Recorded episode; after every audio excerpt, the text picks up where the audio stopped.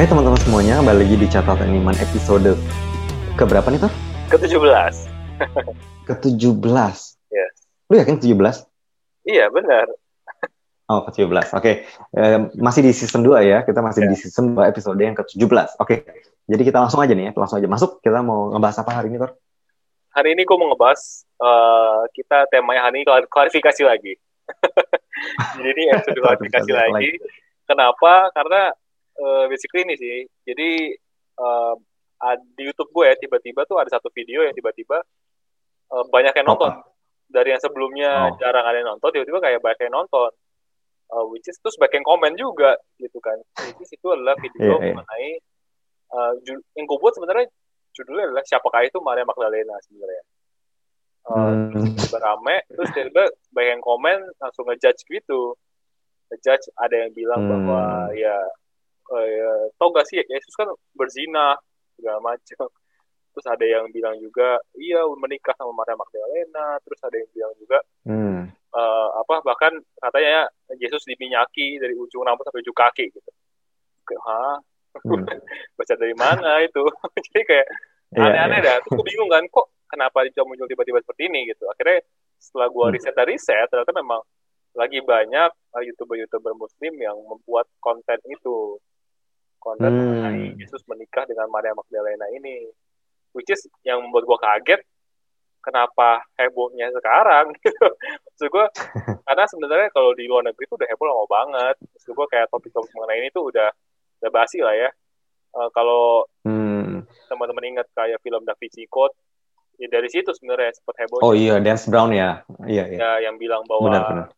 eh, yang fotonya Maria Magdalena ada di dalam perjamuan terakhir dan segala macam itu udah heboh dari situ Hmm. tapi ya baik lagi Hmm, mungkin hmm. kan karena memang trennya kan seperti itu ya biasanya apa yang heboh Ya. di luar sana masuk ke Indonesia beberapa tahun setelahnya terus baru heboh gitu nah Iya, memang Keren. gitu sih. Hmm. heboh lagi lah ini masalah mengasalah mengenai eh, Yesus ini katanya menikah dengan Maria Magdalena bakal punya anak dan Hmm. segala macam jadi itu hari ini kita mau klarifikasi nih Den gitu Hmm, hmm. Eh, Boleh, boleh. jadi hari ini biar lebih konkret ya jadi gue akan mengambil dari sebuah video video Ya. Di YouTube yang dibuat oleh eh, siapa yang namanya ya Eh, Nandar mungkin kalau teman-teman Oke. yang muslim pasti tahu ya namanya Yon- Yonatan Nandar gitu jadi dia membuat eh, Hmm. video judulnya adalah proses pernikahan Yesus terromantis gue gak ngerti kenapa dia buat judul seperti itu dan eh, kalau lihat videonya backgroundnya juga sebenarnya kalau kita ngomongin Hmm. sebelumnya karikatur ya ini juga sebenarnya karikaturnya yang agak menyinggung Kristen sih. Cuman ya, Karikatur, karikatur. Hmm. karikatur Yesusnya kan eh, ya menyinggung Kristen sih, cuman ya udah Iya, lah ya iya, kan benar. eh, back again ya kita kan harus mengasihi. Jadi kita nggak dan itu bukan itu yang kita mau bahas hari ini. Jadi eh, langsung aja di Den ya. Benar. Udah belum. Betul. Jadi eh, Ya. kita akan nonton Siap, siap. eh, potongan Gue juga ikut nonton deh. Hmm. Kita akan nonton potongan pertama dari videonya. Mari kita bahas secara uh, step by step menurut Al-Qur'an terlebih dahulu di dalam surat uh, Rod ya, surat ke-13 ayat ke-38 di mana Allah Subhanahu wa taala berfirman walaqad arsalna rasulan eh, rasulan min qablika wa ja'alna lahum ajwajau wa dzurriyyah. Ya. Sesungguhnya kami telah mengutus rasul-rasul sebelum engkau Muhammad dan kami memberikannya istri-istri dan keturunan dan anak. Ya. Masya Allah, Al-Quran begitu gamblang menyatakan bahwa para nabi itu menikah. Bahkan memiliki istri-istri, bukan satu ya. Abraham punya istri berapa? Dua, ya kan? Yesus punya istri dua. Ada yang menyebutkan seperti itu. Akan tetapi saya tidak akan mengulas poligaminya Yesus. Yang akan saya ulas adalah Yesus menikah berdasarkan ayat-ayat Alkitab. Oke, eh gue potong sampai di situ dulu ya. Hmm. Jadi intinya eh, Bung Nandar ini kita sebut Bung Nandar ini eh, mention poin pertama adalah diambil dari Al-Qur'an. Karena dibilang ada ayat Al-Qur'an bilang bahwa Allah telah mengirimkan eh, rasul-rasulnya sebelum Muhammad tuh istri-istri lah dulu bisa diberikan istri-istri dan anak-anak gitu. Bahkan dia Hmm. sempat meng- eh, mention mengenai Abraham yang istrinya dua. Terus dia sempat Hmm. mention juga tadi Yusuf katanya Yesus pun punya istri poligami katanya. Jadi kayak eh, Hmm. nah dari lu sendiri lu tuh sendiri dan mendengar bagian bagian ini gimana?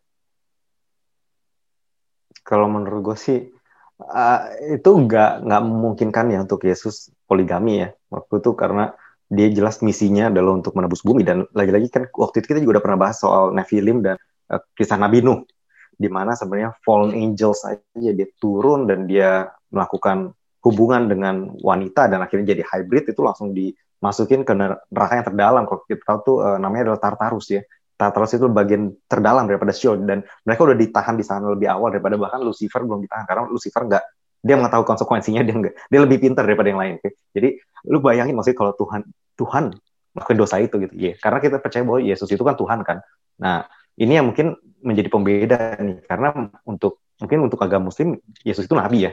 Jadi karena nabi jadi menikah mem memang benar. Kayak uh, Abraham itu menikah ya. Menikah menikah juga sebenarnya lebih dari dua kali ya kalau kita melihat. Ya yang yang sah dua lah. Maksudnya untuk ha, baik untuk Hagar dan Sarah. Tapi dia juga ada Ketura ya setelah Sarah meninggal dia juga menikah lagi sebenarnya. Jadi itu memang uh, pada saat itu memang menikah lebih dari satu kali itu normal Daud juga menikah banyak gitu raja dan dia juga sebenarnya raja dan prophet dan juga imam. Dia dia uh, menempati tiga posisi itu sebenarnya. Dan uh, memang ada benernya yang dia ngomong bahwa Rasul uh, misalnya boleh gitu pada saat itu Nabi memang menikah banyak. Tapi itu tidak apa nggak ada hubungannya dengan Yesus sih. Ini yang gue nggak nggak percaya. Dan kalau tadi udah sampai mana sih? Ada bahas tentang Maria Magdalena?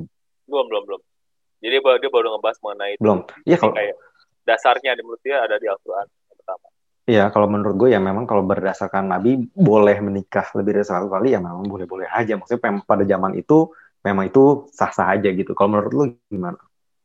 Uh, ya kalau menurut gue sendiri sih sebenarnya uh, pertama yang menurut gue adalah uh, kalau kalau gue sendiri atau ya correct me if I'm wrong ya Dene.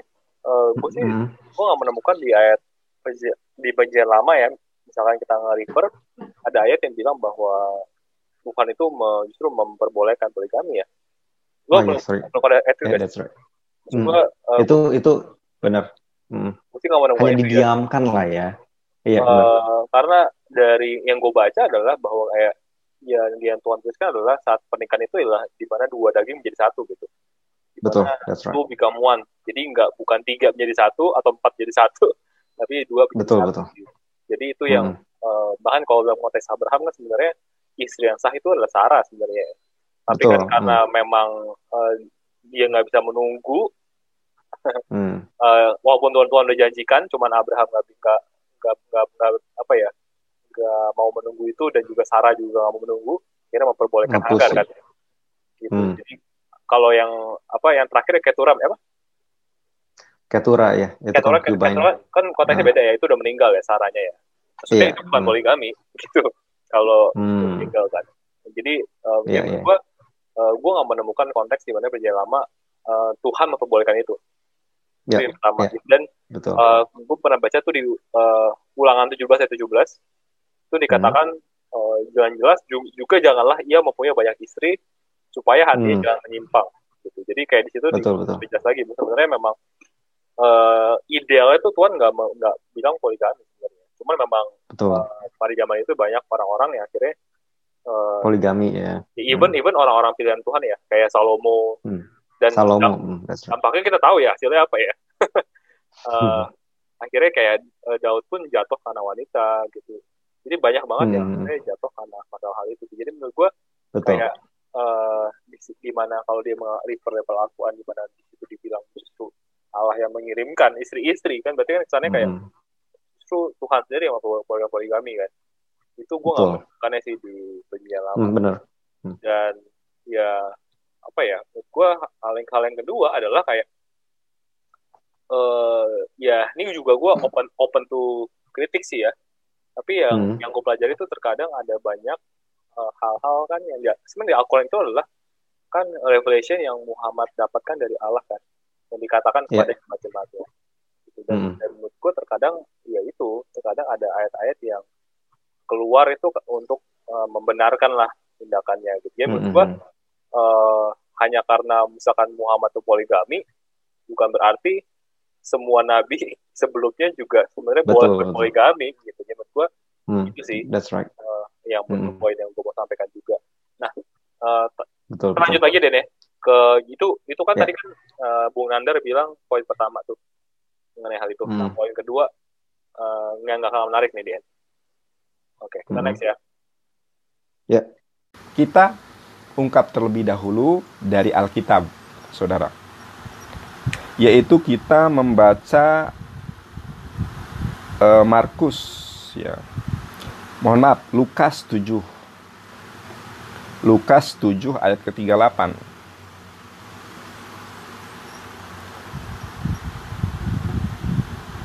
Di dalam Lukas 7 ayat ke-38, sambil menangis ia pergi berdiri di belakang Yesus dekat kakinya, lalu membasahi kakinya itu dengan air matanya, menyekanya dengan rambutnya, kemudian ia mencium kakinya dan meminyakinya dengan minyak wangi itu. Ya, ini dibelintir sebagai prosesi penebusan dosa, prosesi pertobatan. Padahal prosesi pertobatan bukan seperti, seperti itu, kawan. Ya, tradisi Yahudi, hukum Islam dengan hukum Yahudi itu hampir sama. Ya, dibatasi antara interaksi laki-laki dan perempuan. Yesus Hamasiah seorang rabi, orang Yahudi. Ya. Yang tahu, yang paham betul tentang hukum Taurat. Tidak mungkin seorang laki-laki, apalagi dengan rabi Yahudi bersentuhan, meminyai, ya, apalagi di sini dikatakan menciuminya. Ini tidak mungkin terjadi kecuali di dalam prosesi pernikahan. Oke, okay, uh, eh, stop sampai situ dulu ya. Jadi uh, berikutnya hmm. nih Den, makin seru nih karena dia mengambil ayat Alkitab Lukas 7 ayat 38 di mana di situ diceritakan ada seorang wanita berdosa yang uh, meminyaki hmm. kaki Yesus ya dan menciumi kaki Yesus. Uh. Jadi uh, di mana menurut dia ini uh, di mana kan banyak orang Kristen percaya bahwa ini adalah sebenarnya bentuk pertobatan daripada si wanita ya. Gitu tapi uh, Betul, yeah. menurut, menurut Bung Nandar ini nggak mungkin nih. Ini adalah posisi pernikahan sebenarnya yang terjadi. Gitu dan hmm. uh, menurut lu gimana? Kalau menurut gue sih agak nggak masuk akal karena memang pertama itu bukan di rumah Yesus ya. Maksudnya kalau menikah harusnya ada orang tua ada of course kayak biasa lah ya ada ada orang tua daripada si wanita ini juga datang, kemudian dia melamar lah ya. Maksudnya, uh, dan kalau kita sama-sama tahu, sebenarnya Tuhan Yesus juga uh, menubuatkan tentang pernikahan itu uh, dengan cara dia mati di kayu salib. Itu adalah bayaran untuk dia menebus kita dan bukan menebus tapi untuk menikah dengan kita. Dan kemudian kalau kita sama-sama ingat Tuhan Yesus berkata bahwa di in my father's house there's many mansion. Itulah adalah ritual daripada pernikahan itu sendiri sih. Tuhan Yesus sudah kasih nubuatan plus ritual itu sendiri. Jadi maksudnya dia datang dari jauh dia datang dari surga, dia datang ke bride-nya, which is kita manusia. Dia datang, dia tebus kita, dan kemudian dia pergi. Dia pergi mempersiapkan rumah di surga, dan kita nunggu. Kita nunggu, dia, the second kami, dia akan menjemput kita. Inilah yang dinamakan rapture. Dan rapture ini uh, setelah rapture dan kalau kita sama-sama lihat bahwa ada Samson juga merayakan pesta pernikahan dan banyak banyak juga uh, mungkin yang kita lihat ada merayakan pesta lah ya tapi di salah satunya Samson itu selama tujuh hari ya dan that's why uh, apa yang kita lakukan selama kita rapture kita akan mengadakan pesta pernikahan dan ketika kita, kita director exactly tujuh tahun masa kesulitan di bumi. Karena kita ketika Tuhan Yesus sedang berpesta dengan kita dan Roh Kudusnya di bawah itu menderita. Karena bayangin nggak ada Roh Kudus di bawah gitu maksudnya karena orang-orang yang udah percaya itu diangkat ke atas. Nah itulah yang sebenarnya ini gambar daripada ritual daripada uh, pernikahan itu sendiri. Kan Tuhan Yesus juga mengibaratkan kita bukan cuma sebagai anak tapi juga sebagai bride group dia juga adalah sebagai bridegroom dan kita adalah bride gitu. the bride of Christ. Dan itu adalah ritualnya sih. Ritual plus nubuatan the second coming dia akan jemput kita juga uh, ini bukan the second coming ini lebih karena rapture ya. Kalau the second coming dia udah langsung rule tapi kita uh, akan ketemu di rapture dan kita akan pesta. Itu yang sebenarnya kalau menurut gue ritual. Tapi kalau dia ngomong uh, secara logisnya dulu deh. Maksudnya mungkin nggak sih? Ini pertama kalau kita bahas dari konteksnya ini kan dia kan lagi diundang ke rumah orang Farisi. Terus tiba-tiba ada perempuan datang. Dia uh, minyaki lah ini kalau ngomong dari Bible karena dia ambil dari kitab Alkitab kan ya. Jadi kita harus sesuai dengan konteksnya dong. Maksudnya karena dia akan ambil dari ayat kita ya.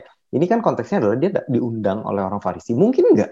Make sense nggak? Masuk akal nggak? Kalau dia lagi diundang ke rumah orang, gitu ada ada yang kawin, datang ke rumah orang Farisi yang baru aja dia kenal. Dan di situ banyak orang mengenal wanita ini sebagai wanita pendosa. Make sense sih? Maksudnya, come on gitu. Maksudnya tuh, dan wanita pendosa mengetahui bahwa orang Farisi ini judgmental. Itu maksudnya orang orang Farisi itu terkenal dengan judgment gitu. Mereka tuh merasa holy di mana lu nggak holy, don't come near me gitu. Mungkin nggak orang yang kayak gini, kalaupun anggaplah sih itu benar, dia menikah, mungkin nggak dia lakuin itu di rumah orang Farisi. Make sense gak? Apa yang akan dilakukan oleh orang Farisi itu? Lu mau kawin, lu pendosa kawin di rumah gua. Come ini uh, dia mungkin kelihatan pintar karena ketika setiap orang ngambil satu ayat kemudian dia pecah, kelihatannya semua selalu kayak lebih pintar. Tapi kalau kita lihat dari konteksnya maka akan nggak masuk akal, literally akan nggak masuk akal kalau dia lihat dari keseluruhan Lukas 7, di mana Yesus dirapi oleh perbuatan berdosa, konteksnya diubah jadi Yesus menikah dengan perempuan berdosa gitu. Jadi, on, literally gitu. Makanya eh, orang tuanya nggak ada, kemudian harus dengan semua orang-orang ini dan kemudian Yesus juga harus jadikan itu bahan pelajaran ngomong kepada si orang si, si Simon ini ngomong bahwa lu gue datang ke sini lu nggak kasih gue apa pun tapi wanita ini nggak berhenti berhentinya gitu menyangka gue haruskah ada perkataan ini di tengah pernikahan dan haruskah dia menikah di rumah orang lain ini dari konteksnya itu udah jauh dan nggak masuk akal sih kalau menurut gue sih gitu ya. kalau menurut lu gimana Tor? Oh ya, hmm, good point sih Den.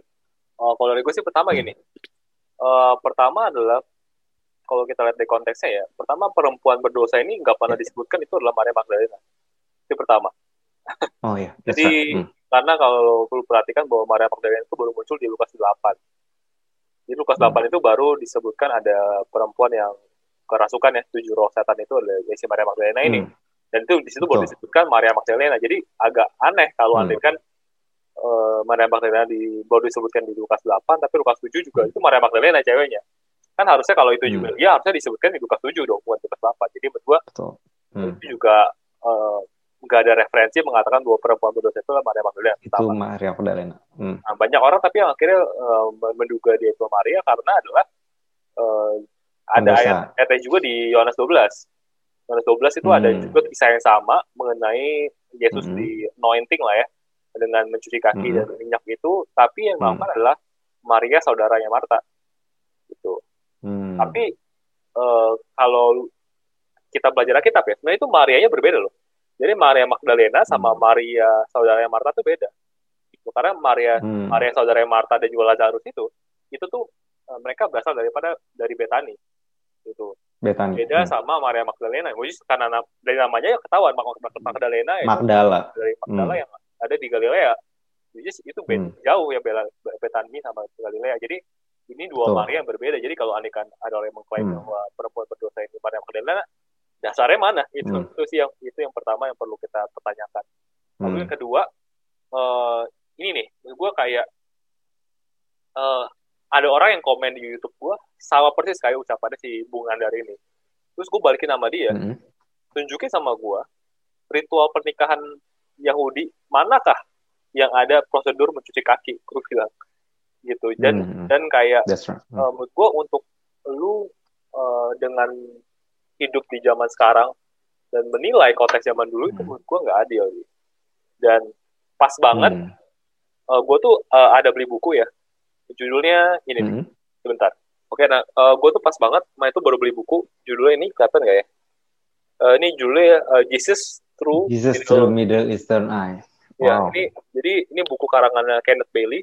Jadi Kenneth Bailey ini dia adalah seorang uh, sejarawan yang dia udah hidup berpuluh-puluh tahun di hmm um, daerah Middle East dan dia kayak nulis buku ini karena supaya orang-orang tuh ngerti saat baca Alkitab yeah. dia tahu konteks daripada yang terjadi pada waktu itu gitu. jadi nggak nggak hmm. nggak kayak melihatnya di konteks yang sekarang dan dia tuh sempat nuliskan mengenai uh, kisahnya si uh, ya hal ini anointingnya Yesus ini gitu jadi hmm. pertama adalah kalau tadi kan Bung Nazar bilang bahwa uh, ini nggak mungkin pertobatan dan segala macam kan which is ini yeah. gue gue baca ini ada sebuah kutipan ini yang tulis hmm. adalah sejarawan Arab gitu ini Ar orang hmm. Arab yang nulisnya uh, namanya hmm. Ibn al Tayyib itu di dalam bukunya judulnya Tafsir al Maskiri itu dia nuliskan bahwa ini gue baca dalam bahasa Inggris ya uh, dia baca hmm. bahwa uh, there is no doubt that the woman previously heard the preaching of the Christ and was deeply moved hmm. by it and believed and repented and was anticipating a chance to make visible her thanks to the Christ and to confirm forgiveness for her sins and the salvation of herself. Jadi di sini hmm. uh, bahkan orang Arab aja yang tahu tradisi uh, di Middle East pada waktu itu Middle East. Gitu. Hmm. Oh konteksnya memang pertobatan. Gitu. bukan konteksnya Betul. adalah pernikahan itu yang pertama terus kedua mungkin yang gue mungkin kalau teman-teman mau baca lebih jelas bisa bisa beli bukunya langsung ini uh, di halaman 242 teman-teman bisa baca sendiri tapi menurut gue menarik ini Dan satu hal jadi uh, waktu itu kan konteksnya yang lu bilang tadi kan ini kan orang Farisi sedang mengundang Mhm. Yesus nah sebenarnya Iya.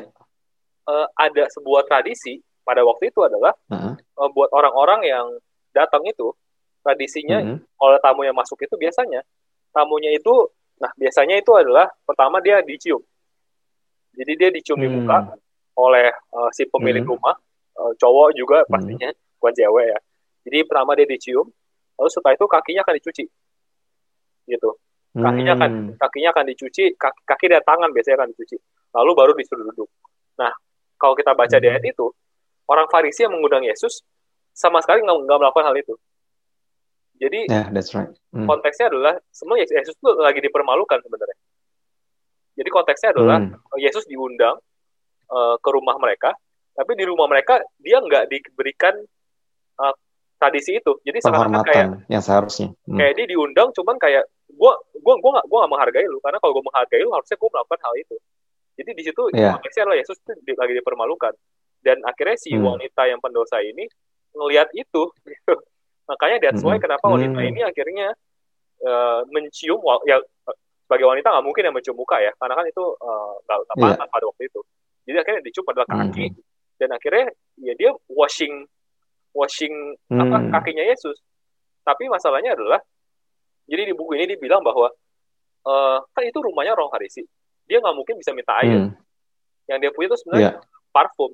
Parfum itu adalah sebenarnya Hmm. eh, ada tradisi juga pada waktu itu adalah untuk menganoint. Jadi dia tuh tadi cuma mau apa ya menganoint eh, tangannya Yesus doang gitu istilahnya. Dikit Iya, iya. karena konteksnya waktu itu Yesus dipermalukan dan gak ada yang washing kakinya.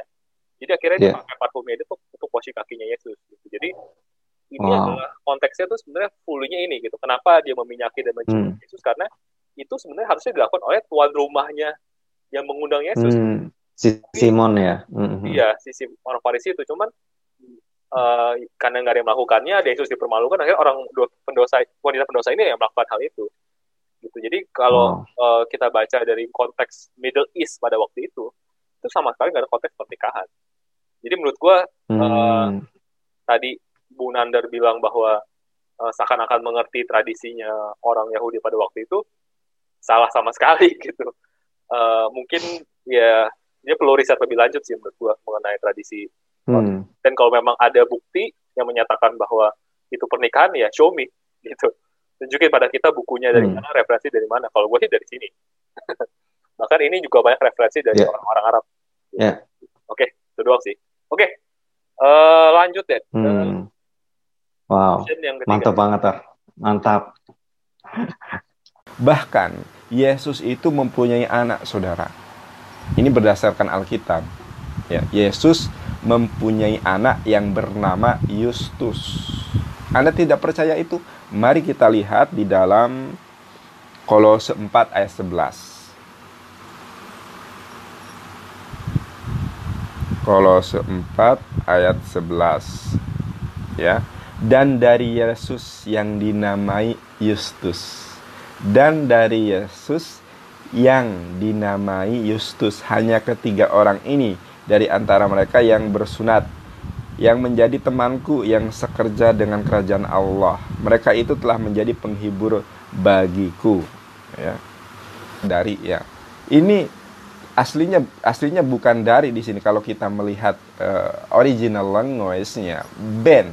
Ada Yohana bin Zakaria ya Ben. Kalau dalam bahasa Arab bin. Ben Ibrani. Bin bahasa Arab Ben. Ya. dan inilah Ben Yesus yang bernama Yustus anaknya Yesus yaitu Yustus akan tetapi di sini ditulis dari. Padahal itu Ben.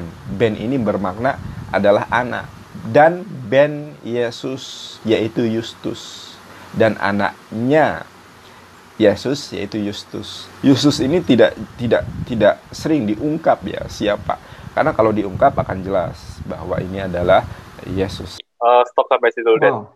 nah ini lebih kontroversial lagi nih jadi selain dibilang Yesus menikah punya anak Den namanya adalah Yustus. Wow. Nih, katanya ada di Kolose 4 ayat ke-11. 11 ya?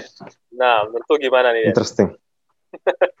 gue jujur gue nggak tahu sih dia dapat itu band ba, uh, bin itu dari mana ya itu benar bin itu anak cuman masalahnya gue kalau kita lihat dari Kolose 14 4 ayat 11 tuh kalau kita cari bahkan dari bahasa Inggris dari segala NIV segala macam itu cuman tulisannya adalah Jesus who is called Justus dan pertama yang kita harus tahu Jesus itu namanya ada banyak kemudian Justus itu sendiri mungkin ada title yang artinya adalah orang upright ya. Boleh bilang kayak panggilan juga itu title juga. Karena Yesus itu juga banyak banget gitu. Bahkan dari perjanjian lama Yosua itu Yeshua sebenarnya. Maksudnya tuh jadi lu kalau kita mau ngomong Yesus terus kenapa apa hubungan dengan Yesus Kristus? Gitu come on gak? maksudnya dia juga nggak bisa mengaitkan itu dengan Yesus Kristus kan. Maksud gue tuh let's say yang dia bilang benar. Maksud gue tuh gue nggak mau bilang dia salah dulu lah. Anggap gue nggak tahu sih dia dapet info dari mana tapi let's say ada benar kata dia bilang anak Yesus Yesus siapa? Yesus banyak gitu. Kenapa dia banyak mengaitkan Yesus Kristus gitu? Kenapa? Maksud gue nggak agak mana dasarnya itu nggak ada dasar gitu. Dan di sini juga itu sebenarnya cuma penutup dan salam gitu. Kenapa dia harus ngomong anak Yesus yang nama Yesus itu agak nggak masuk nggak masuk dengan konteks yang ada juga sih kalau menurut gue dan dia gue nggak tahu dia ini dia sih maksud gue tuh dia dapat dari mana itu pertama maksudnya dia dapat dia research dari mana klaim ini dan kedua juga apa yang membuat dia bisa melink Yesus di sana dengan Yesus Kristus gitu kan? Karena Yesus ada banyak gitu. Bahkan Yesus ber, uh, Yesus ketika Yesus dia apa dia kan ditukar tuh ya dengan Yesus Barabas ya? Itu juga Yesus gitu. Yesus dengan Yesus. Jadi kalau lu ngomong Yesus banyak banget gitu. Kenapa lu harus melink itu ya Yesus Kristus? Itu enggak itu yang kita harus tanyain dulu sih kalau menurut lu gimana tuh ya ya benar-benar maksud gue ini adalah kayak ah gimana ya? Kadang-kadang buat orang-orang yang dengerinnya yang yang nggak tahu konteks Alkitab tuh langsung wah gila. Bener nih bener nih. Keren ya kayaknya ya. keren deep ya pakai Hebrew gitu. Wah wow, udah dari Hebrew ini loh. Wah gitu. tapi kalau dicek sebenarnya kok nggak ada ya? nggak ada ya? bin binnya di mana? Bahkan iya, binnya aja nggak ada gitu. Jadi jadi kayak uh, apa pertama ya itu menurut gue kenapa dibilang Yesus terus yang dibilang yang disebut atau yang dari yeah. Yesus itu karena itu membedakan called, kan? Mm. ya, justru yeah, kenapa dikasih disebutkan ada Yesusnya supaya membedakan ya Yesus ini bukan Yesus, Yesus satu dan lain. Tapi Yesus ya benar Yesus. Yesus Yesus. Andaikan itu benar-benar anaknya Yesus kan enggak mm. enggak nah. masuk gitu. Karena umurnya berapa tahun gitu kan? Maksud gue itu kan eh, Paulus ngomong itu rekannya si baby lah ya mm. rekannya sedangkan Paulus kan juga memulai pelayanannya kan dua dua tiga tahun setelah Yesus, Yesus uh, bangkit kan Yesus Yesus naik ke hmm. surga hmm. ya jadi hmm. harusnya juga umurnya masih di bawah 10 tahun gitu jadi menurut gue nggak logis tapi kalau dari situ mereka bisa argumen toh mereka bisa argumen kalau pada saat itu misalnya uh, orang dewasa itu di, dihitung dari 12 tahun ke atas untuk pria gitu ya. Jadi mereka mungkin udah bisa menikah. Let's say anggaplah dari umur 15 tahun dan Yesus pelayanan umur 33 karena udah udah cukup dewasa lah boleh dibilang ya. Mungkin argumennya bisa ke arah sana kalau misalnya mereka ngomong kalau kita ngomong dari uh, umur ya. Mungkin karena berarti kan udah mungkin udah umur 20-an gitu atau 18-an lah. Kalau kalau melihat bahwa uh, pada saat itu misalnya umur 5, 12 ke atas sudah bisa menikah gitu ya. Kalau kalau kita lihat dari situ karena kan zaman dulu menikah lebih cepat ya, mungkin tapi, ya. tapi menurut gue itu juga sedikit aneh sih. Cuman ya, ya itu sih maksud gue kalau yang pertama itu yang pasti itu hmm. bukannya anaknya Yesus tapi memang Yesus yang dipanggil Justus gitu. Jadi emang yang Yesus yang lain gitu. Panggil Justus that's right. hmm. yang Yesus gitu. Jadi uh, kalau teman-teman terjemahan apa pun Betul. itu nggak ada yang ngomong anaknya itu jadi itu uh, uh, hal-hal yang ngaco juga sih menurut gua. Ini kedua menurut gak ada anak. Iya betul. Gitu. Yeah. oke terakhir nih Dan uh, terakhir ada part terakhir yang uh, tadi kan pertama ya. ada Al-Quran, kedua dari dua dari tiga adalah kitab. Nah sekarang dia pakai dari sisi sains gitu. Kita coba dengarkan ya. Waduh, deep nih. Coba ya. Kalau Anda masih tidak percaya, maka saya akan tunjukkan berdasarkan para ilmuwan yang meyakini bahwa Yesus telah menikah. Berikut ini video pendapat para ilmuwan terkait dengan pernikahan Yesus. profesor Harvard, berkata bahwa potongan papirus kuno membuat pernyataan tegas pertama bahwa Yesus menikah. Well, I think the, the fragment itself Saya rasa fragmen ini membahas masalah tentang murid dan keluarga. Namun, fakta dari pernyataan tegas pertama yang kami miliki mengklaim bahwa Yesus punya istri. Ini sangat menarik. Jesus had a wife is, a, is of, of great interest. Karen King adalah seorang sejarawan Kristen yang dihormati dan ketua Holis Divinity di Sekolah Harvard Divinity. Dia berkata bahwa papirus koptik kuno dari abad keempat, Yesus sedang berbicara kepada murid-muridnya, seorang juru tulis menulis. Yesus berkata kepada mereka, istri saya, kalimat terpotong. Fakta dari pernyataan tegas pertama yang kami miliki mengklaim bahwa Yesus punya istri. Ini sangat menarik. Jesus had a wife Menceritakan Yesus menikah dengan Maria Magdalena Oke, eh gue potong sampai situ aja. Jadi intinya ini Hmm. dia, itu adalah eh sebenarnya itu udah kalau lihat videonya itu videonya agak jadul karena memang udah cukup lama itu. Hmm. Eh, kejadiannya sekitar tahun 2012. Ada seorang profesor Uh-huh. di Harvard itu namanya cewek namanya Karen King. Dia mempublik- mempublikasikan sebuah papirus eh, kuno Mm-mm. yang dia temukan yang menuliskan bahwa di situ dikatakan bahwa eh, itu ada dalam bahasa Koptik ya dituliskan bahwa Yesus berkata eh, bahwa ada tulisan my wife gitu. Ada istriku gitu. Nah akhirnya di situ yang akhirnya eh, sempat bikin dunia heboh. Dan itu sempat disebut di papirus kecil itu sempat dibilang bahwa itu adalah gospel of Jesus wife juga gitu. Dan ini sebagai membuktikan bahwa Yesus itu punya istri gitu. Betul gimana?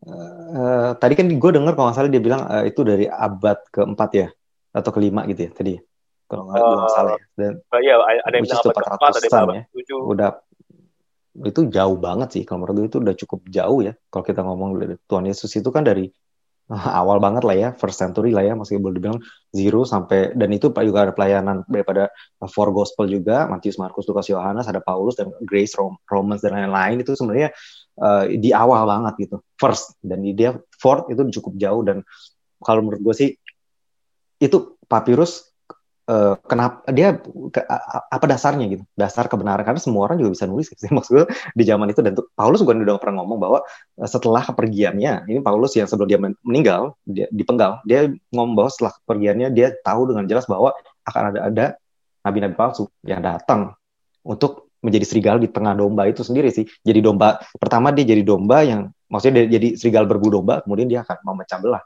yang gue percaya adalah ini sama seperti yang kejadiannya kayak banyak banget gak sih? Kayak Gospel of Thomas. Maksudnya ya gak sih? Maksudnya ini kan dari dia kan Gospel of Jesus wife ya. Maksudnya mungkin ini adalah salah satu uh, heretik lah ya. Kalau menurut gue ini adalah salah satu heretik heretik yang di warn oleh Paulus gitu. Dan Yohanes juga udah bilang bahwa antichrist sudah ada di zaman Yohanes uh, masih hidup pada saat itu ya. Antichrist yang dimaksud sebenarnya dia berusaha untuk membuat heretik sih. Heretik heretik yang ya ini kayak begini maksudnya dia bikin gospel something yang sebenarnya dia dia adalah gnostik. Sebenarnya dia adalah gnostik. Ini yang Yohanes aware banget bahwa ada ada gnostik pada saat itu dan dia tahu bahwa setelah uh, para apostle para founders para foundation builders apostle pada meninggal ini akan heretics ini gnostik ini akan berusaha masuk ke Kristenan dengan cara melabel apa yang ditulis dengan nama-nama kekristenan. Contohnya kayak Gospel of Thomas lah dia kalau kalau gue gue puisi nih gue gue mau mempengaruhi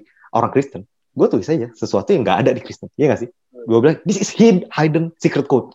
Itu sebenarnya adalah cara trik marketing gak sih? Maksud gue tuh supaya lu bisa terima wah there's new, new revelation booming.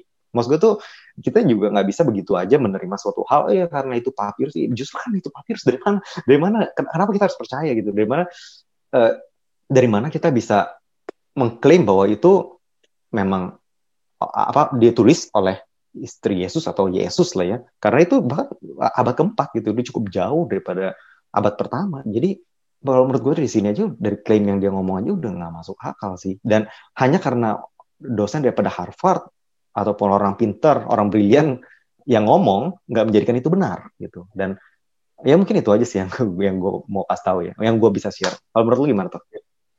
Uh, jadi gue sih mau nambahkan bahwa ya memang itu dulu sempat heboh karena memang tiba-tiba uh, profesor Harvard ya sebuah universitas yang ternama yang sebenarnya yeah, yeah, uh, universitas yang didirikan atas dasar Kristen sebenarnya Harvard itu hmm. uh, tiba-tiba Wow. membuat klaim bahwa yang menolak Kristen gitu lah ya, yang, yang berlawanan dengan Iya, iya. Kristen dan eh, waktu itu sempat heboh juga karena pas dilakukan setelah dilakukan carbon dating papir tersebut Mhm, kan bahwa ada yang bilang itu abad keempat ada yang nggak abad ketujuh lah intinya gitu mhm, mhm. cuman eh, yang yang membuat para ahli waktu itu nggak langsung percaya adalah karena Mhm, eh, pertama itu kan ada masalah optik Eh, Mhm. para ahli eh, bahasa koptik itu membaca itu ada kesalahan-kesalahan grammar yang nggak mungkin dilakukan oleh orang-orang yang bisa bahasa koptik gitu.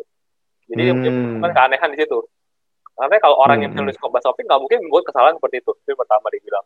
Ya. Yang kedua adalah saat ditanyakan mengenai asal usul daripada papirus itu, gimana Papyrus, ya. caranya si uh, Karen King ini bisa dapetin papirus itu, dia nggak mau bilang. Ah. Itu akhirnya membuat ini jadi lebih curiga kan. Nah, Hmm. Nah, sayangnya adalah si Bung Nandar ini, gue nggak tahu ya, apakah dia nggak update atau memang dia sengaja menutup-nutupi. Karena sebenarnya Mhm. setelah empat tahun setelah kejadian itu, tahun 2016, itu tuh sudah akhirnya ada satu buah majalah namanya Atlantic, itu tuh meng- menginvestigasi dalam eh, kasus ini gitu.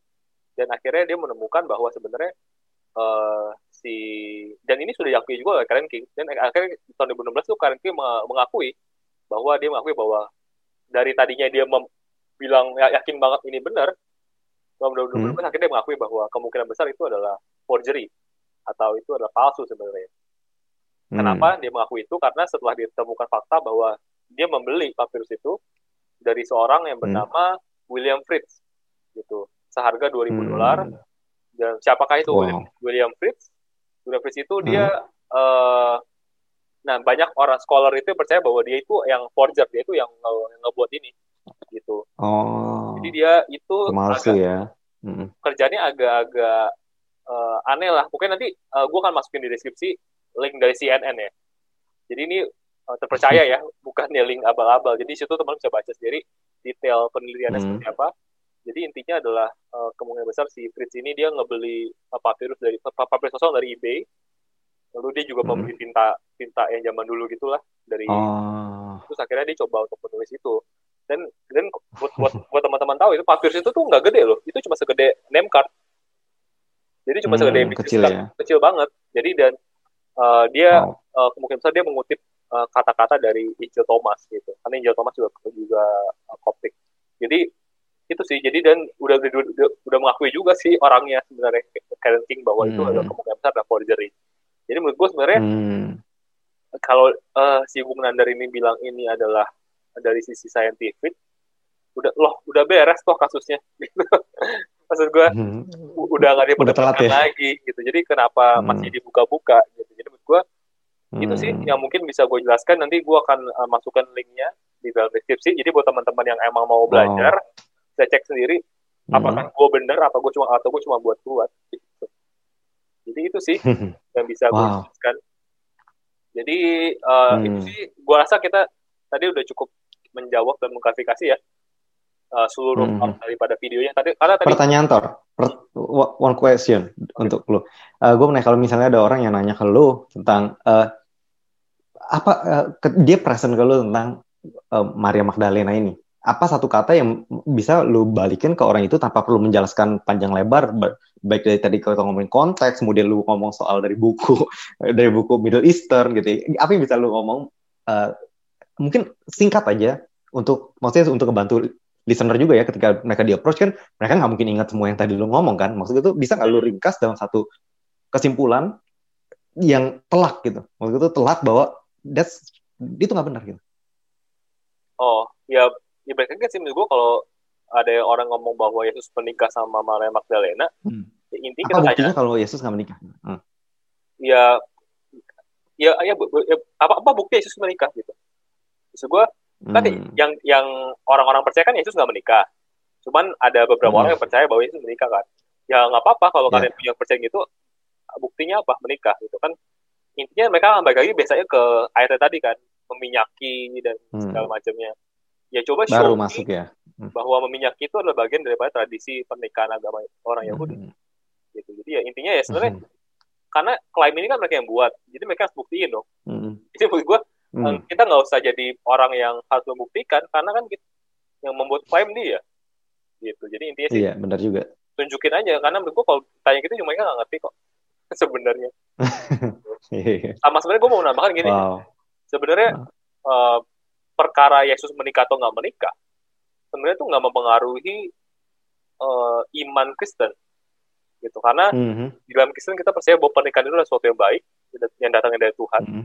jadi sebenarnya kalau Yesus menikah pun itu sebenarnya nggak merubah apa pun iman Kristen. Karena iman Kristen itu pusatnya adalah dari kematian Yesus dan kebangkitan Yesus.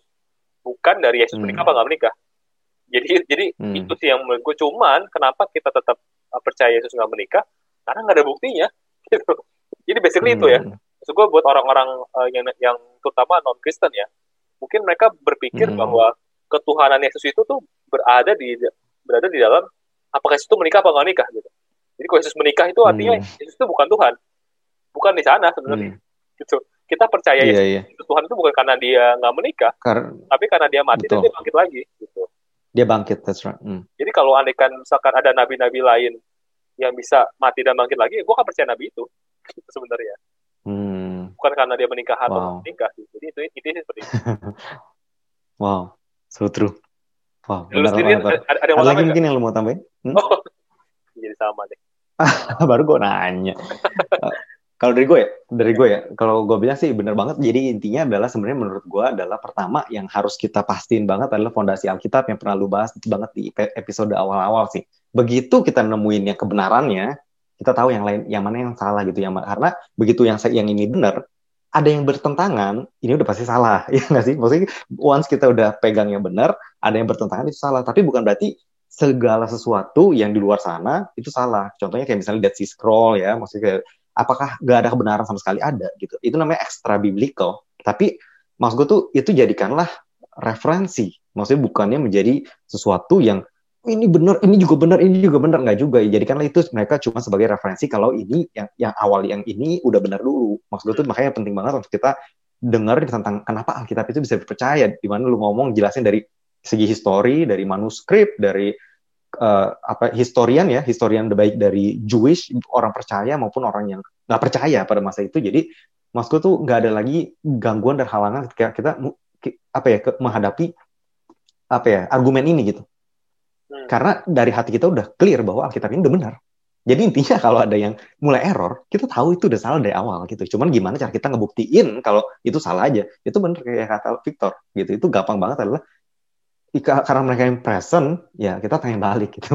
That's the easiest way. Dan setelah kita tanya balik, kalau misalnya dia seperti Bung Nandar, dia bawa papirus dan lain-lain, kita tinggal cek dari apa yang dia bawa. Bener gak sih? Kayak tadi, lu kan sebenarnya Victor itu dari tadi ngecek dari apa yang si Bung Nandar bawakan ya. Dia nggak bikin klaim baru. Lu cuma ngecek bener gak sih yang dia ngomong, dan itu salah semua. Ya udah, maksudnya se- se- semudah itu dan sesimpel itu kita nggak perlu terlalu banyak cari tahu. Dan eh, yang gue cukup sedih sih karena banyak daripada agama lain ya, terutama agama muslim mungkin ya, dia nggak tahu kenapa maksud gue tuh kadang tuh kalau menurut gue kalau kita percaya bahwa kita benar, kita cukup perlu stay di kebenaran kita. Maksud gue tuh gini, kalau kita bisa buktiin agama lain salah, itu nggak menjadikan agama kita benar gitu. ya bener gak sih? Maksud gue tuh kayak, kayak gue udah sering ngomong bahwa kalau gue bisa buktiin agama lain, agama lu salah, itu nggak menjadikan agama gue benar. Tapi kalau gue bisa buktiin agama gue benar, gue nggak perlu buktiin lu salah. That's automatic gitu maksudnya ya. Jadi kita harus make sure bahwa kita harus tetap di scope kita. Tapi gue nggak tahu kenapa gitu, kenapa banyak banget mungkin dari agama seberang yang terus kayaknya ambil ambil dari ayat dan sering kali mereka juga salah quotes ataupun di luar konteks. Kayak tadi sebenarnya gampang banget ya sih? Maksudnya kayak dari Kolose 4 ayat 11 itu kita cari satu ayat aja. Ada nggak sih maksudnya yang dari yang dia ngomong? Sebenarnya yang dia ngomong itu adalah dia bukannya dia punya referensi tapi dia mengubah dari tersebut menjadi pemain bin jadi anak sebenarnya. Tapi referensinya mana gitu? Nggak ada. Maksudnya on, gitu. Kalau kalau ada buktiin dong. Jangan cuman ngomong lu cuma translate gitu. Translate dari diri lu sendiri gitu. Maksud gue tuh dan orang percaya gitu. Jadi kita juga harus lebih kritis ya ketika orang lain ngomong jangan langsung percaya gitu. Karena apa yang dia ngomong belum tentu benar belum tentu ada isinya dan mungkin dia sendiri juga dengar dari orang. Ini yang lebih sedihnya karena kita gampang dengar terus kita langsung sampein ke orang. Terus ketika ditanya balik iya juga ya. Maksudnya itu, jadi kita yang kelihatan bodoh kan? Nah maksud tuh ya itu aja sih yang pengen gue tambahin. Dan mungkin untuk orang-orang di luar sana yang uh, baik beragama lain lah ya. Kalau misalnya mau present apa pun, bisa langsung ke Victor. Berdua. bisa langsung ngobrol dengan Victor lah ya untuk berpendapat gitu ya. Karena gue percaya Victor juga udah cukup dewasa dan mengetahui banyak tentang apologis dan apologetik untuk uh, bisa membuktikan yang mana yang benar dan mana yang salah sih. Ada lagi Tor mungkin sebelum kita tutup? Uh, paling terakhir itu sih, uh, paling gue mau mengencourage teman-teman semua kalau memang teman-teman semua tertarik sama hal ini. Artinya kan teman-teman mm -hmm. semua, at least yang nonton video-video Nandar ya, Bu Nandar ya, Soalnya kan teman-teman juga mm -hmm. suka dengan hal-hal yang berbau pengetahuan kan. Sebenarnya, mm. karena kalau kalau nggak suka harusnya nggak nonton video-video kayak gitu. Uh, yeah, nah, tapi harusnya right. sebagai orang yang suka pengetahuan, artinya orang yang intelektual, uh, wong dicek dulu gitu. Maksudnya jangan terlalu mudah percaya juga lah. Gitu maksud gue. Gue pun gue pun juga sering kok nonton video-video orang Kristen ya, yang mungkin dia juga mengkritik mm -hmm. uh, Muslim gitu ya. Kalau dia mau quote, -quote mm. Al-Quran juga gue baca dulu Al-Quran ya gitu uh, gue make sure dulu yeah. uh, kalau gue ada waktu gue coba baca tafsirnya jadi gue mengerti hmm. bahwa sebenarnya ini orang benar kasih ngomongnya atau emang dia hanya mengkritisi karena dia benci atau segala macam jadi menurut gue sebagai orang yang suka dengan pengetahuan harusnya melakukan hal itu sih jangan gampang untuk hmm. uh, dipengaruhi. Contoh kayak hmm. tadi kayak, kayak masalah Karen King itu kan udah lama banget. Dan hmm, udah jauh ya. iya hmm. itu masalah juga udah kasus udah kelar. Jadi uh, hmm. lucu aja kalau sampai 2020 masih diperdebatkan. Dan seakan masih hot gitu. Jadi kayak ke mana hmm. aja lu? gitu kan. Jadi kayak gitu-gitu sih. Dia menurut gua uh, mungkin Gak relevan ya. setelah mendengar termasuk kalau lu kalian nonton video-video kita ya. Kalau kalian udah mendengarkan coba cek lagi aja di Google. Saya cari tahu. Menurut gua nggak ada salahnya ya gitu. Jangan sampai cuma dengerin hmm, terus bener. terpengaruh gitu ya. Padahal belum tentu benar. That's right. Betul. Wow. Thank you banget Thor untuk sharingnya hari ini. Dan benar banget kata Victor juga kita harus lebih kritis ya. Kita harus cari tahu semua kebenarannya dan uh, mungkin terakhir yang gue bisa uh, ngomong adalah bahwa apa yang terjadi di Alkitab di Perjanjian Lama contohnya tadi ada poligami Abraham melakukan poligami Salomo melakukan poligami dan juga banyak pertempurannya di Israel. Maksudnya banyak kejadian di Perjanjian Lama terutama. Itu tidak tidak tidak berarti Tuhan menginginkan hal itu ya. Itu yeah. sih. Maksud tadi gue sampai kepleset gue bilang bahwa Tuhan memperbolehkan. Ini sama sekali nggak ada di Alkitab. Thank you banget. Lu udah memper, membenarkan sih jadi ini bagus banget. Itu bagus banget karena apa yang terjadi di Alkitab itu bukan berarti Tuhan memperbolehkan. Itu hanya terjadi gitu. Tuhan nggak Tuhan memang segala sesuatu nggak Tuhan nggak secara eksplisit dia ngomong bahwa ini boleh ini nggak boleh. Bayangin kalau dia harus ngomong ini boleh nggak boleh. Kita harus mandi juga dikasih tahu gitu. Ini jadinya seberapa tebal buku yang harus kita baca ya. Tapi ya itu balik lagi ya. Nggak uh, standar utamanya udah dikasih tahu which is satu daging ya satu pria dan satu wanita Adam dan Hawa dua menjadi satu bukan tiga menjadi satu ini adalah standarnya. Dan hanya karena Tuhan tidak menegur misalnya nggak menegur Abraham lu salah. Ataupun nggak judge Abraham untuk sesuatu yang dia lakukan. Kita masih bisa lihat hasilnya ada konsekuensi daripada apa yang dilakukan oleh Daud, Salomo dan Abraham sampai saat ini gitu. Jadi biar hanya karena Tuhan tidak menulis secara gamblang bahwa dia tidak menyukai ataupun tidak uh, apa ya dia nggak review review hal tersebut bukan berarti dia mengizinkan ataupun memperbolehkan. Itu aja sih kalau gitu mungkin kita close saja sampai di sini ya. dan uh, untuk teman-teman yang mau input topik ke Victor ataupun ke gua ataupun tentang mau langsung argumen atau langsung debat sama Victor live Waduh. gitu boleh ya Waduh. Kan? itu boleh aja bisa langsung terutama kalau mau debat ya bisa langsung di uh, YouTube at Iman gitu ya itu bisa langsung kalau bisa mau uh, request untuk uh, bahas tentang dari agama lainnya terutama ya Tor ya karena itu fokusnya lebih ke apologetik ya dan ke Christianity juga sih gitu dan mungkin kalau untuk uh, di Instagram lu sendiri Tor kalau misalnya untuk oh, input okay. bisa di mana? At Victor Litia atau di Instagram kita ya, ya Den cetarima.id atau mm-hmm. di lu di mana Den? Di at dennis.johan. Ya. Oke, okay, kalau gitu kita tutup sampai di sini dulu. Tuhan berkati, keep safe, jaga diri teman-teman. Tuhan uh, Tuhan berkati kalian semua dan keluarga juga senantiasa dilindungi. Oke, sampai ketemu di minggu depan. See you and rất là rất là